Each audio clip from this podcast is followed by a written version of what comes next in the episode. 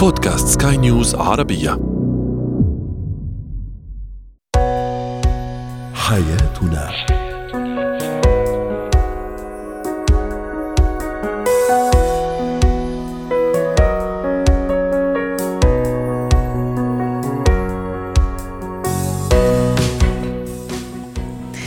مستمعينا الكرام أهلا بكم معنا إلى حياتنا. فضاؤكم اليومي الذي يعنى بشؤون الأسرة وباقي الشؤون الحياتية الأخرى والذي يمكنكم الاستماع اليه عبر منصة سكاي نيوز dot com slash podcast. وباقي منصات سكاي نيوز العربية الأخرى. شاركونا عبر رقم الواتساب 00971 56 1886223 معي أنا آمال شاب؟ اليوم نتحدث عن الهدية بين الشريكين أو بين الزوجين. هل الإفصاح عن سبب الهدية يفقدها هذه القيمة الجميلة وهذه القيمة الراقية؟ ثم هل الهدية بين الزوجين بثمنها أم بمعناها أم بمناسبتها أيضا. دعونا نتعرف على زوايا هذا الموضوع مع دكتورة ريما بجاني الاستشارية النفسية والأسرية. أسعد أوقاتك يا دكتورة ريما. أهلا وسهلا فيك. من منا ما بيحب الهدايا يا دكتورة؟ والهدية أكيد سلوك جميل وسلوك راقي واليوم سوف نعمل هالإسقاط على الزوجين. أكيد هذه الهدية لها معنى كبير. هناك من يعطي أهمية لمعناها حتى إذا لم تكن غالية الثمن هناك من يعطي معنى لثمنها وهناك من يعطي معنى للمناسبة التي أهديت آه، بسببها هل الإفصاح عن سبب المناسبة يا دكتورة بين الزوجين قد يفقدها معناها؟ مرحبا للجميع. أهلا وسهلا. ثانيا أكيد أكيد كلنا بنحب الهدايا. صح. هلأ بعد ما قلنا هذا الشيء صحيح. بدنا نشوف شو معنى الهدية. مشان هيك أنا بوافقك بشغلتين إنه أوقات المعنى هو الأساس أوقات المناسبة هي الأساس. شو يعني؟ اليوم فيها تكون مناسبة تنقول مثل الأعياد يلي عالمية أنا بسميها. يعني هي في مشاركة بين كل الناس مش بس عيد عيد ميلاد الشخص هو الشخصي. يعني مثل الأعياد الكبيرة فيها هذه مشاركة عالمية بحس فيها الإنسان هو بضمن هذه المناسبة. إلى معنى بس رح روح للمعنى الأعمق. شو يعني أنا بس أهدي هدية؟ رح روح شوي إذا بدك للطبقات النفسية يلي في كثير رح تتفاجئ إنه في كذا سبب إنه أنا ليه بهدي. اليوم أنا في يكون عم بهدي كرمال أنا اكون أنا عم بسعد حالي. ليك وين في وصال معك. حتى الهدية تكون مش بس عم تسعد الشريك عم تسعدني لإلي أنا. بس اليوم إذا برجع لك للمعنى وهي الأساس. تسعدني لإني أنا هديت الشريك ولما الشريك يكون مبسوط يعني حتعمل لي هذا آه. هالسعادة. يا دكتورة هذا اللي تقصديه؟ وهون رح أوصل لك. هذا هذا شيء كثير راقي هذا شيء كثير يعني في, في سمو. صحيح صحيح لأنه أنا اليوم شو يعني المعنى؟ أنا شو قصدي بالمعنى؟ معنى الهدية. معنى الهدية أنا اليوم حطيت من ذاتي بهيدي الهدية. لأنه أكيد في محل قلت شيء كثير مهم إنه أنا اليوم مش قيمتها الماديه قيمتها المعنويه شو يعني؟ حطيت من ذاتي من تفكيري من جهد. من أنا اليوم بتبين قد إيه في اعرفه لهيدا الشخص اللي أنا عايش معه. هيدا الشريك اليوم إذا بدك تغري على النطاق السلبي في كثير أوقات نحن بنزعل وقت حدا يجيب لنا هدية. بيكون جاي الهدية بس بنزعل لأنه من بين الأسباب ما بيكون بيعرف لي ذوقي أو بحب أو ونعمل مشكلة على فكرة أحيانا. مية وراح يعمل مشكلة أكيد. آه. ومشان هيك نحن اليوم آه وقت أقول عن المعنى وأنا هون هون الأساس. برجع بعيد المناسبة مهمة بس م. المعنى أهم بأي معنى؟ إنه أنا اليوم شو عم حط من ذاتي من تفكيري؟ قد إيه أنا هذا الشريك عم بعطيه قيمته؟ مش بالهدية برجع بعيد مش بالمادة م. بالمعنويات. أنا اليوم هالقد عم أقدره والهدية حلوة. إذا بدك من الأشياء اللي بتساعدني بين له هذا الموضوع. رائع. دكتورة في مشكلة إذا أنا ما ما قدرت أعرف من الشريك آه، شو شو شو الهدف ولا شو السبب اللي خلاه يهديني؟ هالهدية وبعدين أحيانا زي ما أشرت في البداية في البعض يقول لك أنا أحب أهدي من غير مناسبة عرفتي كيف؟ آه، وأحيانا آه، كمان عدم الحوار ممكن يعمل شوية سوء تفاهم فبدل ما أنا أهدي وأكون مبسوط زي ما تفضلتي حضرتك ومبسوطه لأني عم أعمل شيء مليح ممكن أعمل مشكلة. الفكرة كمان هل الإفصاح عن سبب الهدية أحيانا يفقدها قيمتها ومعناها أنا يا أختي حابة أهدي لزوجي من غير مناسبة أو زوجي حاب يهدي للزوجة من غير مناسبة فليش أنا لازم أربطها بمناسبة أو بفعل يعني؟ وكأني أنا هالفعل اللي عمله الزوج أو الزوجة يعني عنده ثمن. في النهاية لا هو لا يقدر بثمن. هلا إذا بتروح معك بعمق التحليل النفسي نحن ولا مرة بنعمل شيء إلا ما نكون ناطرين مردود. أه. إذا بدك بروح بعمق النفسي يلي نحن اليوم ما بنكون واعيين ونحن عم نقوم بال... بال... بالعمل. Okay؟ يعني مثلا أنا اليوم وقت احب يمكن إهدي زوجتي هيك يمكن مسافر استحليت لها شيء أو كنت بالسوق قاطع أو أو فكرت بشيء كوني أكيد هي عادة النساء بتعملوا مش الرجال بس رح رح نعطيها للرجال هالمرة. okay بكون أنا اليوم ناطر يمكن آه، امتنان من زوجتي ناطر مثلا اهتمام أكثر بالأول في مثل ما قلت لك قبل شوي هو هذا الرضا الذاتي. هون إذا بدك بنكون صرنا تمنياتنا إنه ما ننطر مردود بالمعنى المردود. لأنه نحن اليوم حتى الاكتفاء الذاتي أو السيلف يعني أنا الرضا الذاتي هيدا أول شيء نحن نطلبه يعني اليوم وقت أشوف البسمه على وجهها أو الرضا أو اكسترا رح تعطيني لإلي كمان مردود. بس مردود معنوي كثير عالي. بس أوقات بيكون نحن عم نطلب أشياء أعمى. أوقات كثير عم نطلب على نفس الاهتمام. أوقات بكون يمكن عم بين لها أو عم بين له أنا هيدا الاهتمام يلي بدي إياه.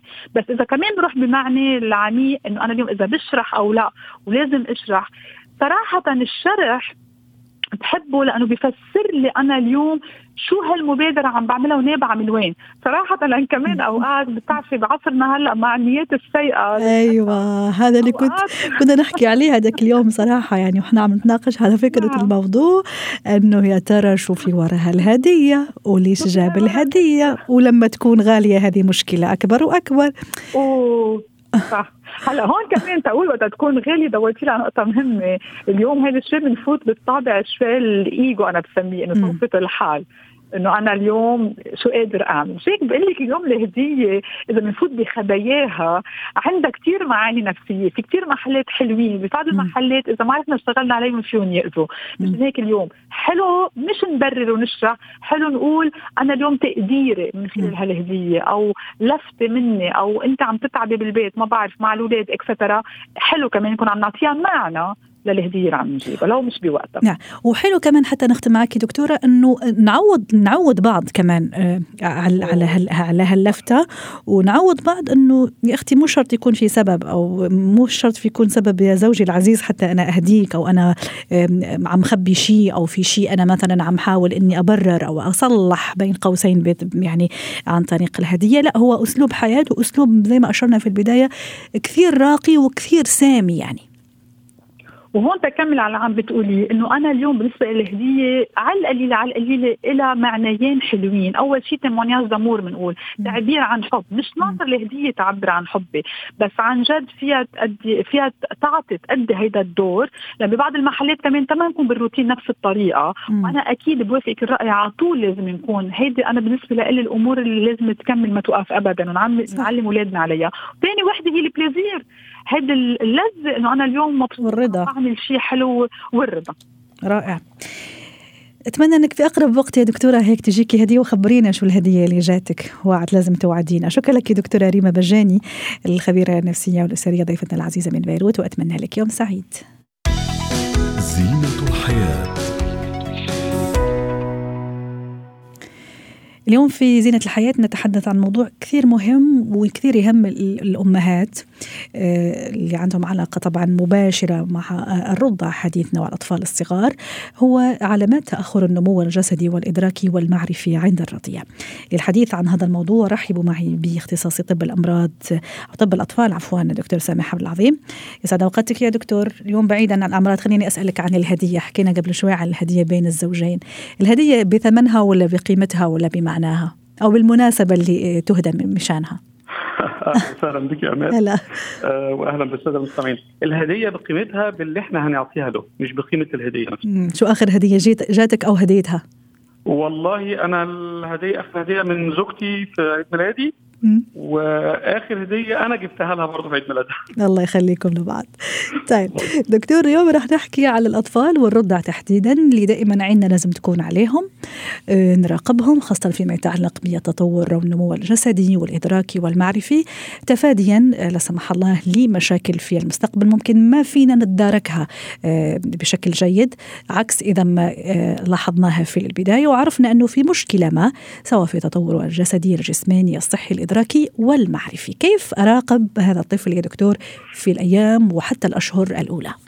ممتاز تماما. هو طبعا زي ما إحنا بنقول الأم دايما عينيها على طفلها من بعد الولادة مباشرة وخلال مراحل آه، تطور حياته.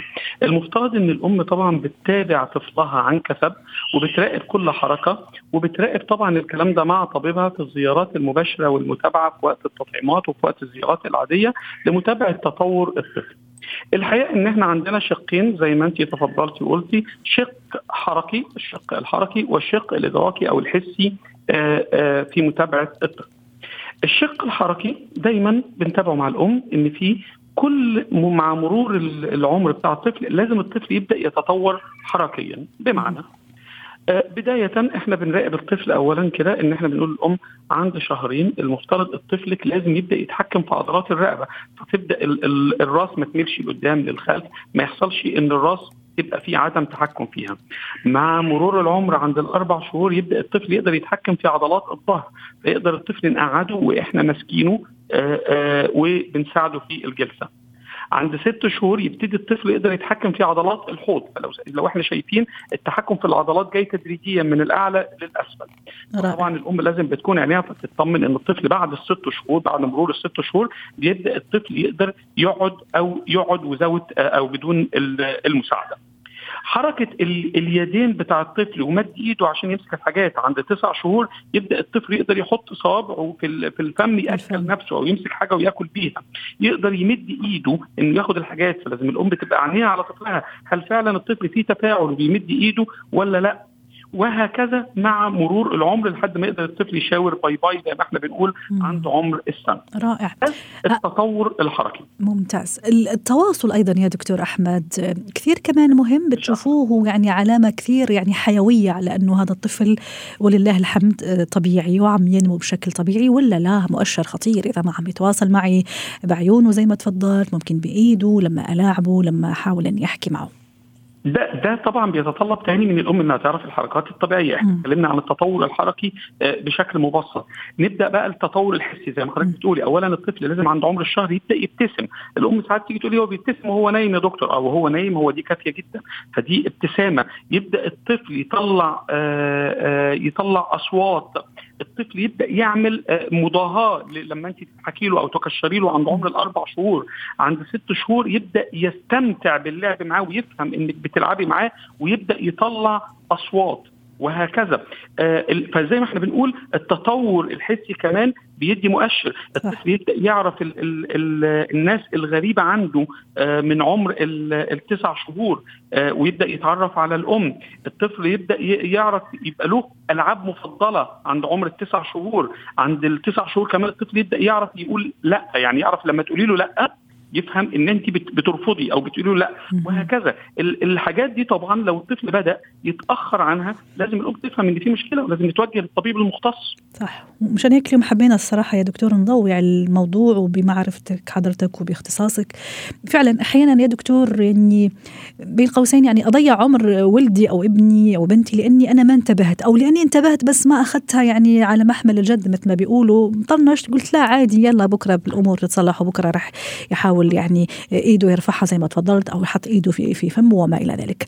موضوع الزحف أو الحبو أيضا دكتور هل هي من العلامات الحيوية اللي تعرفني وهي دليل كثير قوي وواضح على أنه طفلي عادي ولا لا؟ ممتاز. هو بس النصيحة اللي أنا عايز أقولها لكل الأمهات إحنا إحنا ما بنعاملش آلات إحنا بنعامل بشر بنعامل طفل تمام؟ الحركة بيبقى لها رينج يعني في أمهات للأسف بتخش تقرأ وتقول والله أنا المفروض طفل يقعد عند ست شهور بالظبط. فلو عدى ست شهور يوم ست شهور ويوم تقلق بالظبط وتقلق. لا اطلاقا إحنا عندنا range للحركة. المفترض إن الحبو يبدأ عند تسع شهور بس إحنا عندنا بعض الأطفال ما بتحبيش بتمشي على طول. فاحنا عندنا أنواع مختلفة من الأطفال ومن الحركات. فزي ما قلت اللي يقدر بيحكم هل تأخر الحركة دي طبيعي أو غير طبيعي هو الطبيب. فمجرد ما الأم بتقلق أو بتحس إن الطفل تأخر في أداء حركة معينة لابد من أدائها لازم تتوجه لطبيبها وتسأل علشان ما تخشش في طريق تاني مختلف يعمل لها مشكلة ويعمل للأسرة مشاكل نفسية. رائع. في تطور تطور أو علامات أخرى دكتور ولا نفوت كمان للمهارات أو التطورات الإدراكية كمان والمعرفية؟ هو الحقيقة الموضوع متدرج. متداخل ومتداخل أيضا كمان.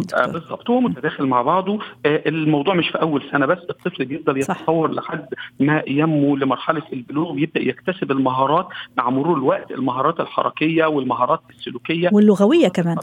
واللغوية بالطبع طبعا إحنا زي ما بنقول يبدأ الطفل عند عمر السنة المفترض إن الطفل يقول بابا وماما عند السنة ونص يبدأ الطفل يقول يفهم الأوامر البسيطة آه، يبدأ الطفل عند عمر السنتين يقدر يقول ينفذ لك أوردر من كلمتين يعني آه، هات دي حطها هنا اعمل كذا واعمل كذا وهكذا. آه، مع تطور العمر الحصيلة اللغوية بتزيد. عند ثلاث سنين المفروض الطفل يكون بيقول جملة من ثلاث كلمات.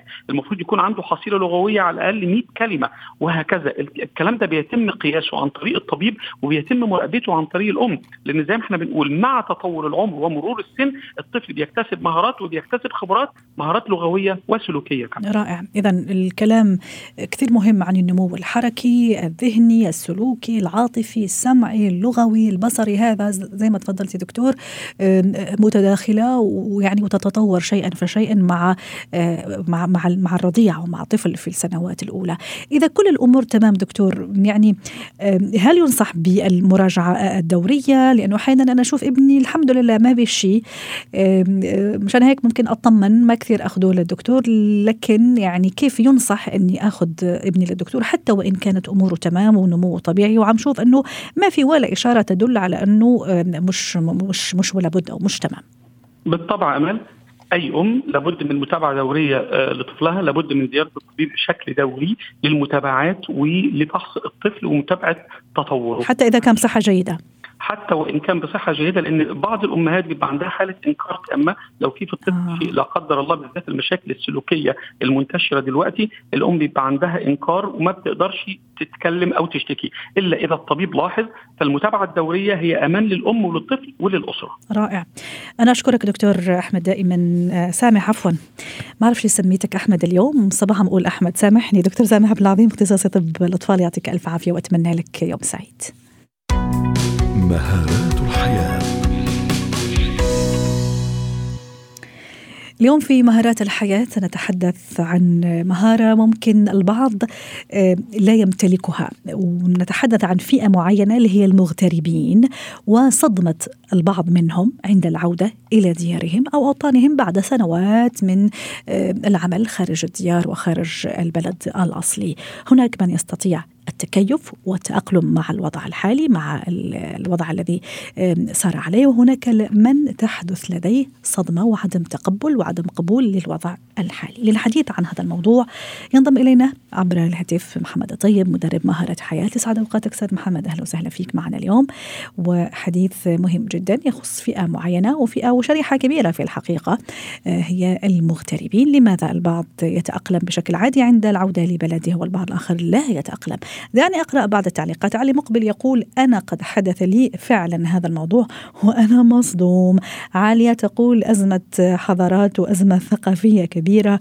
ومحمد يقول أنا تأقلمت بالعكس هو بلدي الأول وأنا متعود عليه ومتعود على الحياة حتى وأن اختلفت لكن استطعت أن أتأقلم أتأقلم عفوا. أستاذ محمد ما الذي يختلف بين شخص وآخر في عدم التأقلم؟ رغم أنه في النهاية هو بلده الأم وبلده اللي تولد فيه لكن بعد السنوات الطويلة في البعض يتأقلم. يتأقلم وفي البعض لا قد ممكن يتدمر حتى أستاذ أمال كيف الحال؟ الحمد لله كيف حالك أنت؟ أهلا وسهلا يا أهلا باحسن حال في نعم الحمد لله الحمد لله طيب السؤال سؤال كويس بما إن معظم اللي بيسمعونا وارد يكونوا مغتربين فبالتالي ده شيء بي بيشغل بالهم من وقت للتاني إذا نزل أجازة وبالذات بعد long time بعد فترة طويلة من الزمن. بغض النظر هو مسافر منين لفين؟ أو من دولة غربية دولة عربية أو حتى العكس. آه، هو عموما التغيير في حد ذاته بيحصل فيه بعض القلق عند الأشخاص. طيب آه، زي ما حضرتك قلتي في في التعليقات إن كان في بعض الأشخاص بيقولوا أنا كان عادي الموضوع بالنسبة لي وأنا بقدر اتاقلم وفي ناس بيقولوا لا الموضوع بيبقى صعب وصدمة صدمة صدمة ثقافية والآخر يقول أنا آه مثلا آه وطني وأنا آه بعرف أتأقلم معاه. هنا طبعا يعني على رأي محمد فؤاد ما بيقول يعني إيه كلمة وطن؟ هو الوطن نفسه يعني إيه؟ هي الفكرة إن الوطن هي صورة معينة في ذهن الإنسان وذكريات موجودة عنده من فترة للتانية. بس معلش خليني أفتح الباب شوية أقول هو دايما الحزن ده أو الصدمات دي بتيجي من إيه؟ اتعلمناها كده في ال coaching إن الصدمات من أي حاجة بيكون بسبب حاجة اسمها ال blueprint ال blueprint هي الصورة الذهنية اللي موجودة عند أي شخص حابب يكون فيها. لو تشوفي إن الشخص مبسوط يبقى هو قريب من من الصورة الذهنية اللي هو حاببها أو آه في الطريق إليها. والعكس الشخص غير المصدوم الشخص المصدوم بيكون بعيد أو متوقف ما بيوصلش ليها أه. أنا النهارده بعد لما بقعد فترة في بلدي regardless بغض النظر إيه هي الدولة وسافرت على دولة على دولة ثانية بعد فترة من الزمن أنا فاكر إن أو بعض من الأشخاص اللي شايفين إن الحياة المفروض هتتوقف عند الصورة اللي هو سابها فمنها آه ال ال الأصدقاء هيكونوا في نفس العمر. يعني المفروض مثلا لو هو مشي وهم شباب آه وقعد 20 سنة فيرجع يلاقيهم هم شباب زي ما هم. المطاعم الأسواق طريقة الناس الدنيا بتتغير. بالذات في الأيام دي الدنيا بتتغير سريعة جدا وبيحصل عنده شوك أول ما بينزل إن اتغيرت مش بالطريقة اللي أنا كنت سايبها. يبقى المشكلة في المكان ولا المشكلة في توقعات الشخص؟ فهنا بيلعب دور إدارة التوقعات. رائع. في, في تعليق صراحة تماما يتطابق مع الشيء اللي عم تحكيه أستاذ محمد خليني أقرأ. يقول صدمة الغربة صدمات في غربتك تبني نهجا خاصا بك وبحياتك وتربط كل العائلة بنفس النهج. وعندما تعود إلى وطنك وتحاول تطبيق ما عشته لسنين تصاب بالصدمة إما لأن الأرض غير صالحة لهذا المنهج أو لأن المنهج غير مناسب لهذه الأرض أو لأنك أنت لم تعلم أن لكل مقام مقال. بالظبط. وفقه ال ال الوقت الزمن هو إمتى. ونقطة كمان على فكرة هو مش لازم تكون الصدمة من إن واحد غادر بلده ورجع لها. ممكن يكون وهو راج طالع من بلده لبلد تانية لو الصورة مش نفس الصورة يحصل له نفس الصدمة. يبقى هي الفكرة مش الوطن الأم.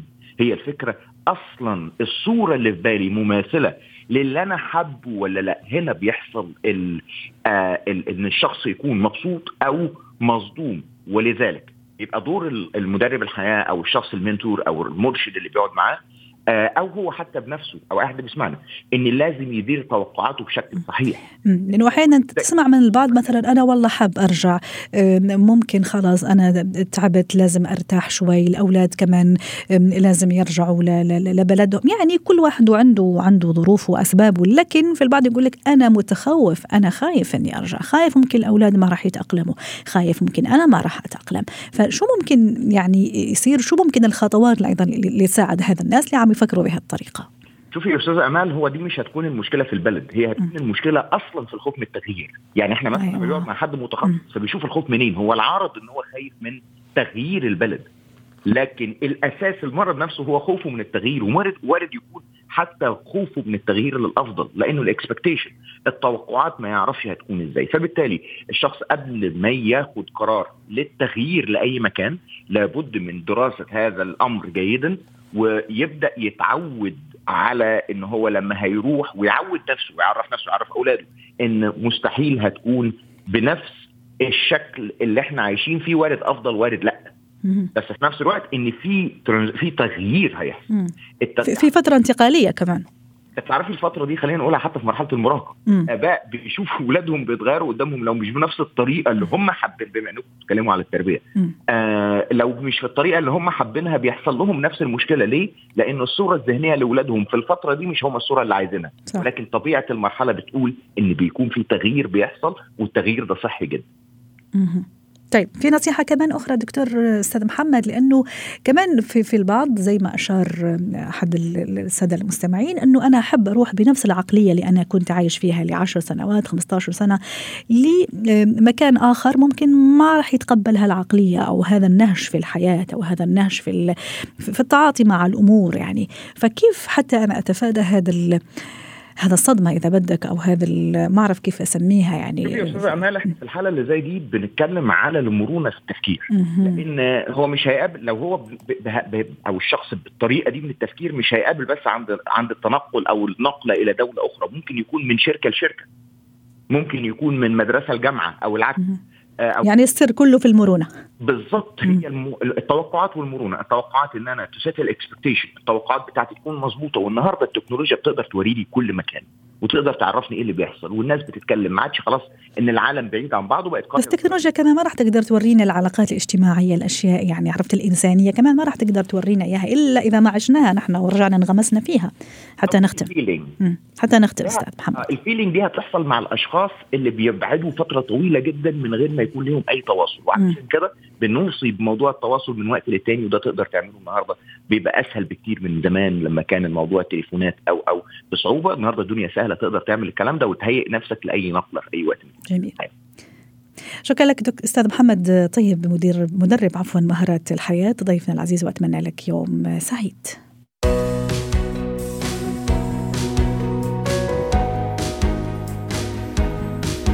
ختام حلقة اليوم من حياتنا. شكرا لكم وإلى اللقاء.